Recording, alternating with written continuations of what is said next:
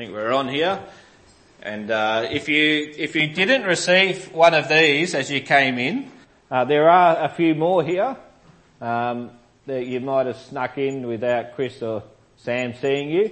Um, if you'd like one, uh, help yourself uh, now, or Pat might give you one if you put your hand up. Um, and and of course you can then take uh, take that home and you know, I imagine you'd frame it, put it on the lounge room wall. oh, the fridge, oh, the fridge will do, yeah. Just uh, something different and uh, I don't have a PowerPoint as such, so sorry if you miss out at home, but um, if you want to come see me during the week in the office, I'm sure I'll have a couple to give you if you're uh, feeling that way inclined. Just uh, something, a visual aid to help you as we talk through, uh, talk through today. I'm not sure what you were doing 10 years ago. It was 2012. Uh, Sarah was giving her life to the Lord, I believe, 10 years ago. hey, that's great. 2012, Julia Gillard was, uh, was our Prime Minister. One of the last years Labor were in power. Now they're back. Um, it was the, the Wiggles. It was their last year together, the main Wiggles. My daughters were like one and three and went and saw them, I think, one of their last concerts, the old Wiggle. Now they're, they're still going, but different. There were big floods in Gippsland, 133 year record broken. A lot's happened in 10 years. And I'm thinking about the next 10 years, in 2032, I will be 51. Wow. That's a long way away. I'm still quite young. but as I was considering this week, the, and you'll see that I've sort of stolen slash borrowed the order of the ordinary, the, the title that David Wilson, who was meant to be here for two weeks but couldn't be here this second week, um, the order of the ordinary. Really good message to listen to.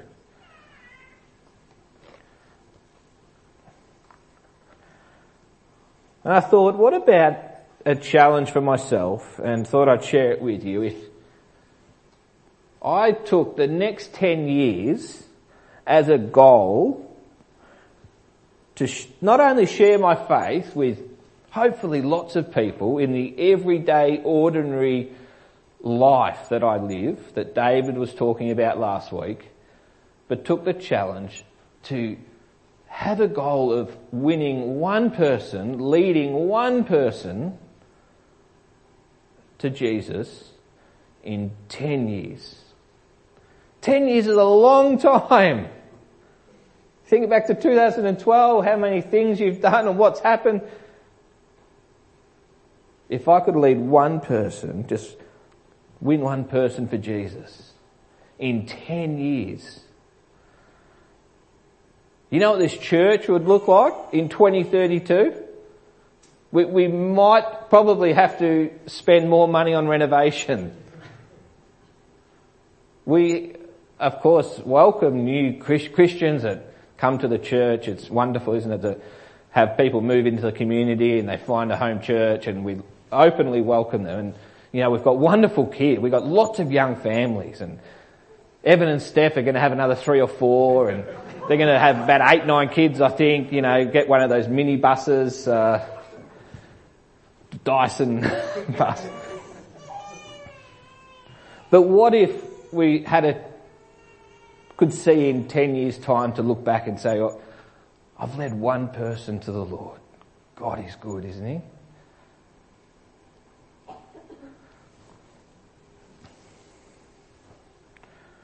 Evangelizing can paint all types of pictures in our heads. When I think about evangelism, what does it mean? I'm not an evangelist. When I think about evangelism, that's not my gifting. Evangelism is those big events where they, hundreds of people get up and go down the aisle.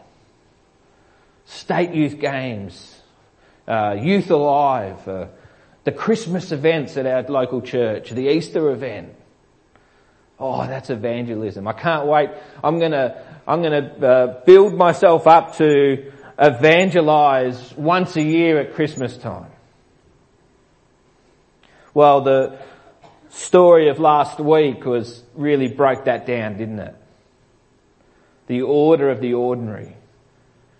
Mary Smith's story that David shared with us.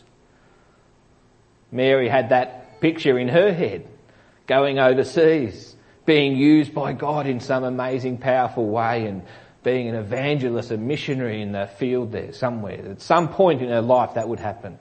When in fact Jesus was impacting others through her everyday life. The conversations in the park, at the workplace. I wonder if that resonates with you. It certainly did with me. What does it look like every day? What, what needs to change in my mind and in my life so that I am, there is an impact in the everyday ordinariness of my life that Jesus is seen. Not for the big events, but the everyday, the ordinary. What needs to change? Are there priorities that need to change? I, I bring our attention to this thing that you might have here, this little slip. And I want to share just something briefly about these priorities. Um, uh, we could probably spend six weeks in a series, and maybe we will down the track, but just touch on these priorities. These are not the priorities that are true, all true of me, and I'm not sharing them on the basis that I am the standard, because that's absolute not true, uh, absolutely not true. We want to look at who is the perfect standard of evangelism. Who was the greatest disciple maker? And of course that is Jesus. His dependence on Holy Spirit power. His prayer life. Obedience to a kingdom agenda the Word of God, exalting the Father and intentional, intentional relationships.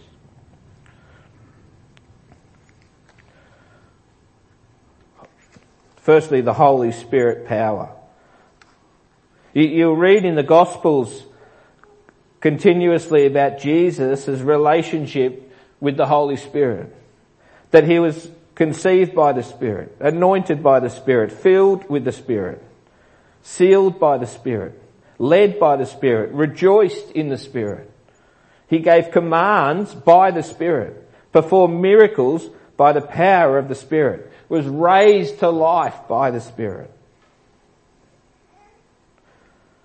So what are we learning here? That Jesus, who is God, became flesh, became human, in human form. And God in flesh, Jesus needed, was in need of the power of the Holy Spirit. The Spirit was there at the baptism, as we just sang, as a, like a dove. John said, coming down on Jesus.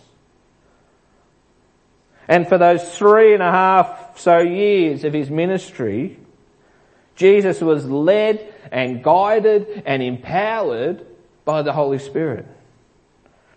He was dependent on the power of the Spirit to do what God had called him to do. And in the book of Acts there are over 50 references to the Holy Spirit. It wasn't about how good Peter and Paul were. It was about the power of the Spirit.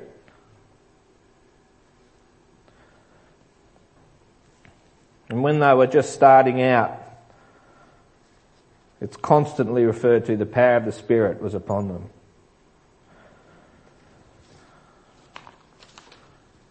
Um, I, I, don't, and I say this respectfully, I, haven't um, done a lot of study into the Holy Spirit. I feel like I haven't come under a lot of teaching around the Holy Spirit. And, and so I am very interested in looking deeper and deeper and learning more and more about the interaction in my life. What does that look like every day? Being empowered and filled with the Spirit. And what does that look like as a church? Uh, uh have we got a, a, culture? Have we got a, are we recognised for being a church who are empowered and driven by the Spirit? You know, prayer saturated every aspect of the life of Jesus. It, it, it, bookends his ministry. When, when Jesus was baptized, it says, as he was praying, as he was praying, the dove came. Like a dove, the Spirit came and ascended on him. And if you go to the last sentences of Jesus on the cross, he says, Father, forgive them. In prayer, he's, Father, forgive them. Father, into your hands I commit my spirit. Jesus prayed publicly, he prayed before miracles, he prayed with his disciples, he prayed before meals. But what I recognise predominantly is that he prayed in private. He prayed by himself. Luke 5:16 says that Jesus often withdrew himself to lonely places to pray. How often do we withdraw ourselves from life to be with God. Isn't that a challenge? I'm blessed to have a, a little office space here in the church um, that when you pull up the blind, um, you know, I'm, I am blessed that there's, you know, I sort of get to be by myself. There's a lot of quiet time here and uh, look out through the window, my sort of go-to spot is just at the top of the gum, big, big, big gum tree in the back of the house across the road. And just beyond that, when the sun comes up, that's sort of where it is. Um, and for me, sometimes that, that time is just withdrawing from the computer or my phone or a phone call or an email or, and just turning the phone off.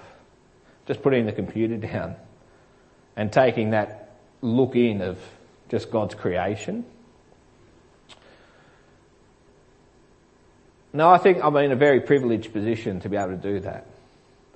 Um, I know working in 20 years in hospitality uh, is crazy lifestyle. Um, and we have to be very intentional about making the time. As Jesus was. I, I love the contrast. In, in, you can see how the disciples learnt from Jesus. Yeah, in the Garden of Gethsemane, Jesus said to his disciples, stay here and pray. You know, I'm going off by myself to talk to the Father. And we have those well-known passages of Jesus praying and, you know, the drops of blood, your sweat. But when he comes back to the disciples, after withdrawing for prayer to be with God, he comes back to the disciples and they're fallen asleep.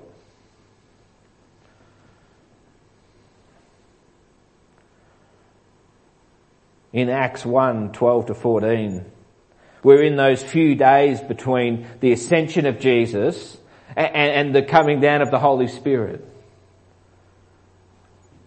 And it says the disciples were, were in the, this room with, with the women of the, and also Mary, the mother of Jesus, and his brothers. And here they are. This sort of weird period. Jesus is gone, but we're waiting. They're not sleeping. it says that they're praying constantly.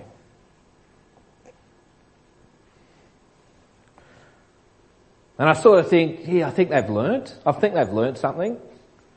And, and I, I can be so slow to learn things like this, but it seems like they learnt really quickly in just a matter of a few weeks. And, you know, later in Acts, the church was going, you know, it was building. And they were, the apostles, the leaders of the church were feeding the, the poor, looking after the widows, the, the people in society who were neglected and looked down on. And they got so busy, it says they forgot about, or they neglected the, the word and prayer. So they had to put other people in place. Oh, I know I couldn't be so humble to say that when I get distracted in life, it's not so much about I'm feeding the poor too much. I'm forgetting about prayer.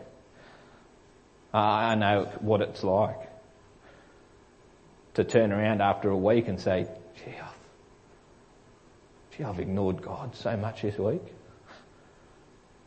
Not because I was down with the salvos feeding the poor, I was very inward focused. I love the, I just love that contrast to how the lesson about prayer that the disciples had learned.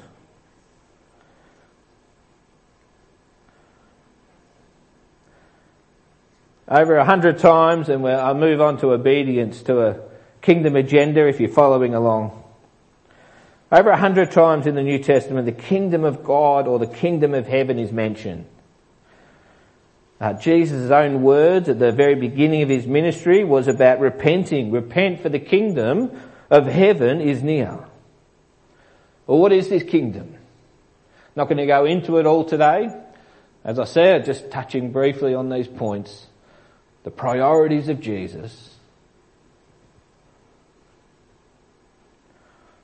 Well, what does it look like? Matthew 5, 6 and 7.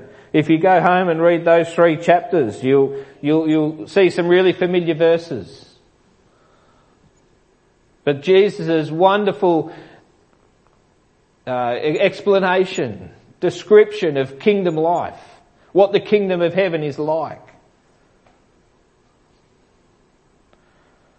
As he told his disciples when to pray, how to pray. Father in heaven, hallowed be your name. Your kingdom come. Your will be done on earth as it is in heaven. In Acts 1, he spoke of the kingdom just before he left his disciples. And, this kingdom that Jesus spoke about, it wasn't a, an upheaval uh, uh, of, of, the, of the political uh, sort of uh, environment of the time. It wasn't a warrior coming to rule and reign the people of Israel and take over with power and authority. That's what the Israelites were looking for. That's what the Jews were after. Someone who would take them out of this oppression of the physical pain of, of seeing the Romans rule so harshly and they're waiting for their Messiah to come and take over the world. Jesus, Jesus displayed that obedience to the kingdom agenda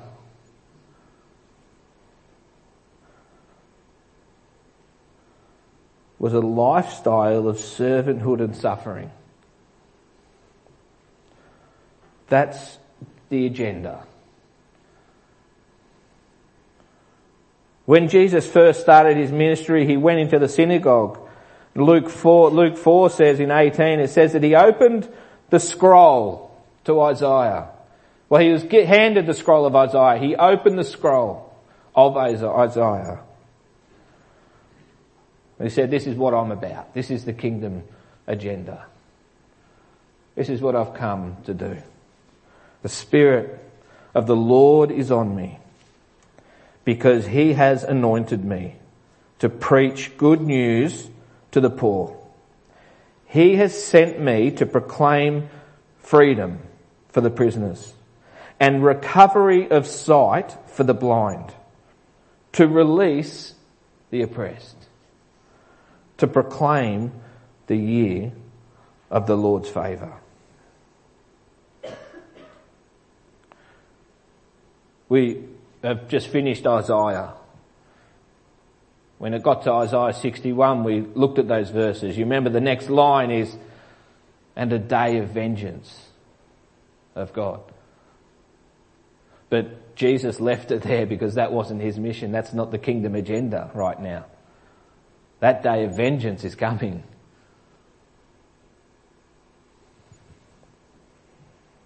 But this was radically different. This, this lifestyle of servanthood and suffering, of grace and mercy, is radically different to what people wanted, what people were expecting.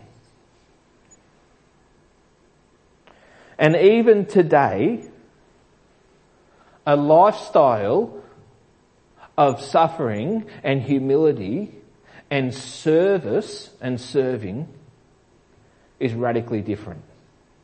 Radically different to what the world is expecting.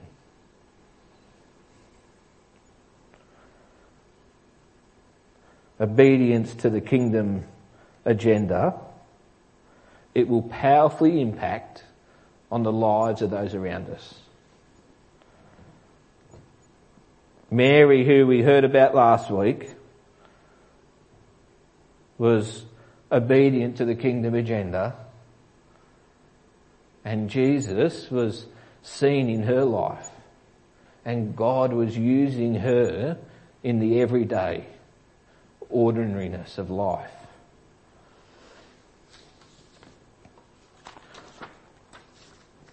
Ministry of the Word. If living the, in the order of the ordinary is going to be seen, is that's, if that's where I belong and that's where God wants to use me, if there's going to be, if that's going to be successful, then the written word of God is crucial to that happening. You see, the written word of God was central and crucial to the life and ministry of Jesus. He, he refers back to the Old Testament over 80 times, to 70 different places. A lot of that is in Isaiah, as we spoke about throughout the series. Jesus used scripture to defeat temptation. He used it like we just looked at in Luke to show that he is fulfilling scripture. This is who I am. It's been told about in the prophets.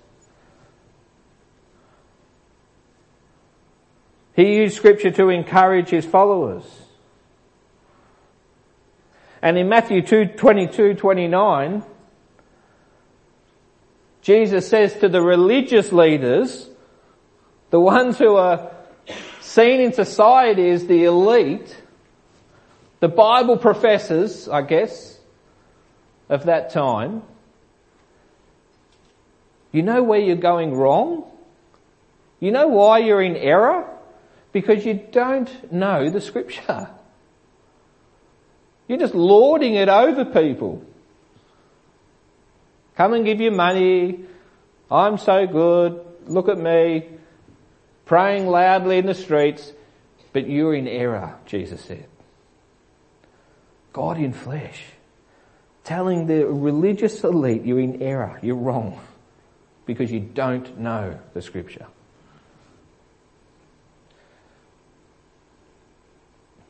What, what a challenge to not thinking about what do I know of the scripture? What do I know of God's word? If someone came up to me today and came up to you without you even having much of a relationship with them, just said, Ken, I want to know more about Jesus. I want to know who he is. I want to experience forgiveness of sin. Oh, um, uh, where will I start? Uh, John 3.16, perhaps, great verse. But in all seriousness, I, I, and I'm not expecting answers or anything, but this is what was just on my mind this week. What do I know of God's Word? Just to, in this instance, just to be able to point someone to what salvation is about. Let alone the other times when someone is experiencing difficulties in life. But you know, it, when we look at the perfect example of Jesus Christ, the Word of God was on the tip of his tongue.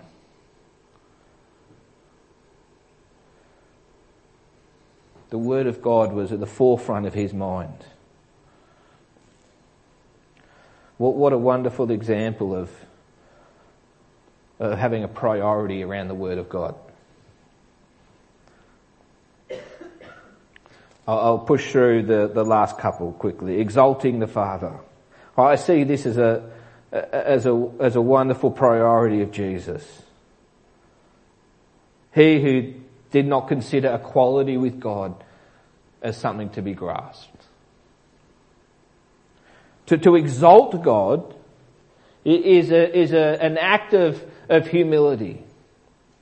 And it says that we acknowledge God as greater than I, and we honour His name. We, we recognise and acknowledge His goodness, His love, His power. And Jesus never stopped exalting the Father. I tell you the truth, the Son can do nothing by himself. He only will do what he sees his Father doing. He can do nothing by, I can do nothing by myself, Jesus said. I seek not to please myself, but the one who sent me. I have shown many miracles from the Father. My teaching is not my own, it comes from the one who sent me.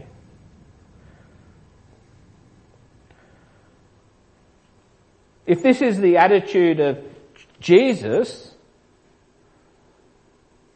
how much more should I humble myself before God and be in an attitude day by day of just saying, if there's anything good to come out of my life, if this flesh and bones is to produce anything positive towards God's kingdom, towards His agenda, towards His purposes, well then it's only because of His grace and His love and His mercy in my life and yours.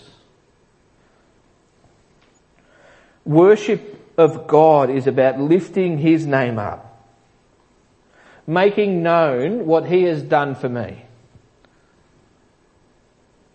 And I love it how John the Baptist, who, the cousin of Jesus, who had his own disciples,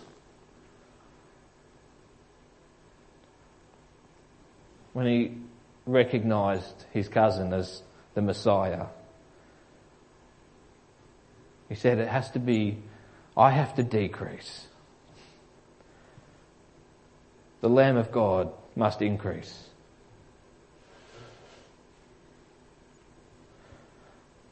That too is to be our attitude.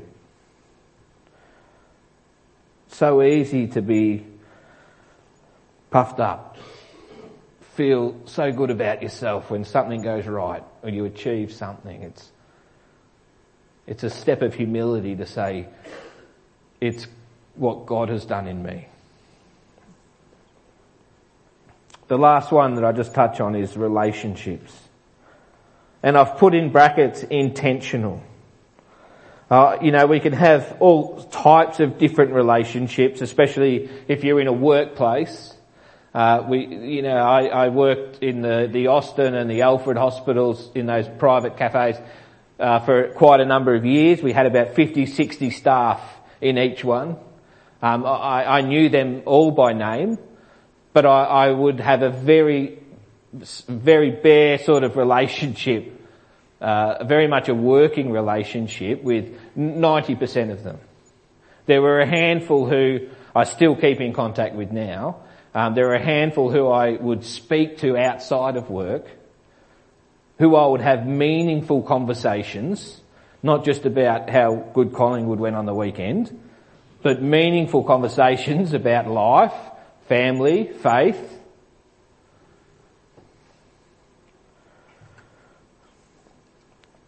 And I think living in the order of the ordinary will require us to prioritize relationships that we intentionally uh, intentionally get to have a relationship with someone with the intention uh, of going deeper. And not just the hello, how are you relationship, but the relationship where you will go deeper, where you will share something personal, where it will be meaningful. You know, Jesus modeled for us intentional relationships. Uh, the, its underpinned and its foundation is in the fact that Jesus, God in flesh, became flesh and dwelt amongst us. But you know, when Jesus was baptized and started that ministry, his ministry, uh, he, he would have had friendships, relationships. He was working. He had been to the synagogue many times. He, he was about 30 years old. So of course he was have friendships. But when he turned around after being baptized, you know how many disciples he had following him? None.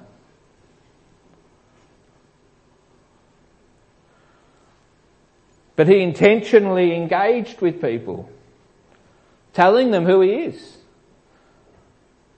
And so started people following him. Come, come and see, he would say. Come and see. Sit down. Let's talk about it. Jesus was intentional with the lost. Not just hoping he would run across people.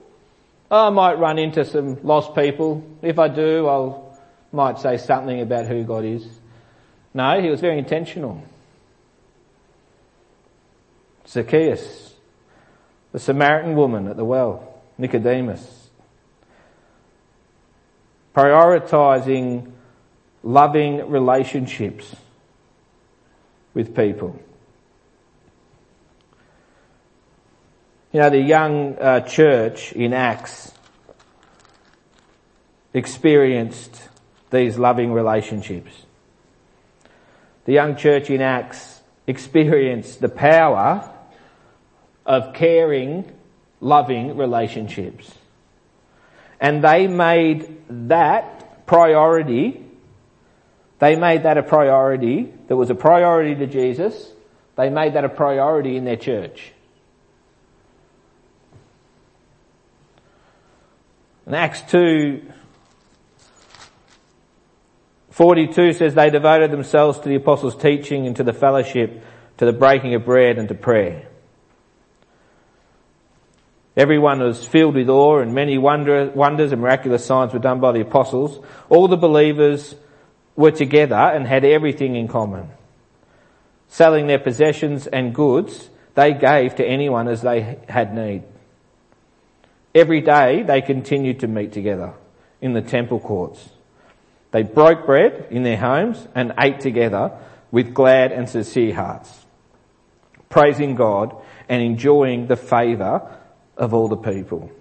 And the Lord added to their number daily those who were being saved. They,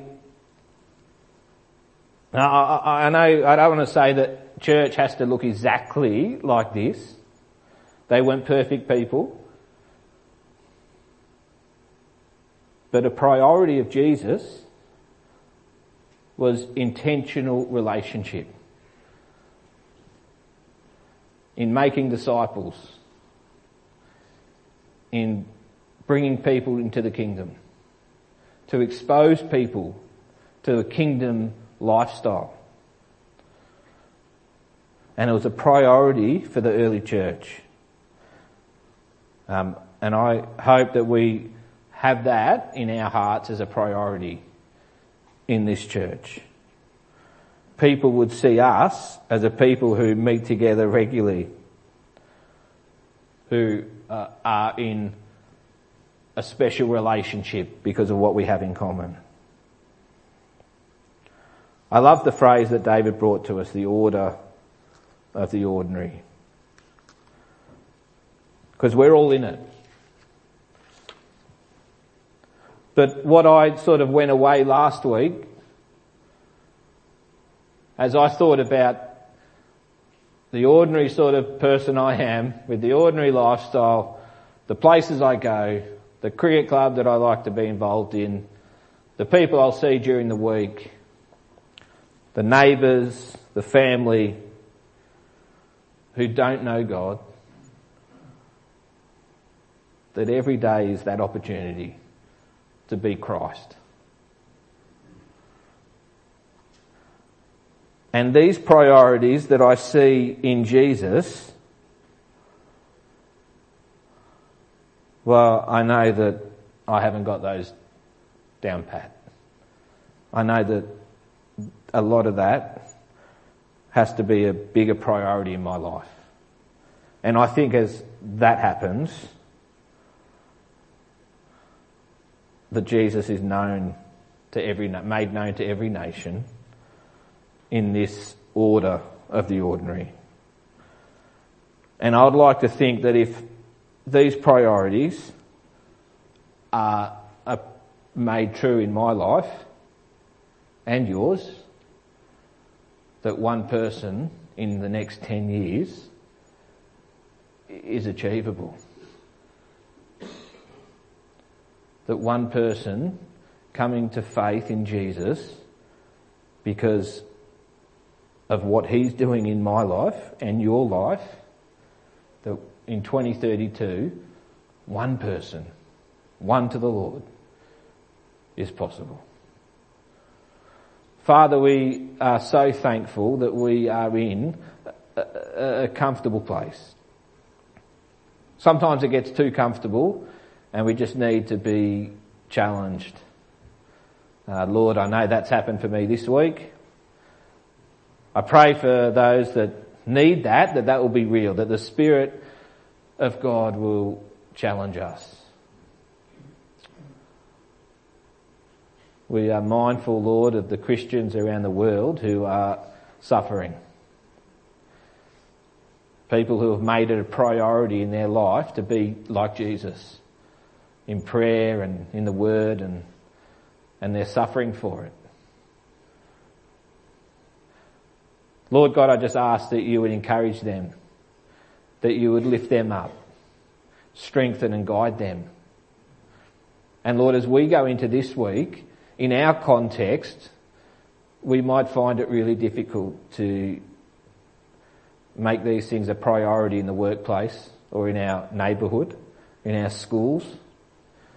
Um, Father God, just I just pray that you would give us that power through your Spirit to enable us um, and remind us throughout this week that we would make a priority the things that were high priority for our Saviour who came and died for our sins. We ask in the name of Jesus these things. Amen. God bless you. Thanks for being here.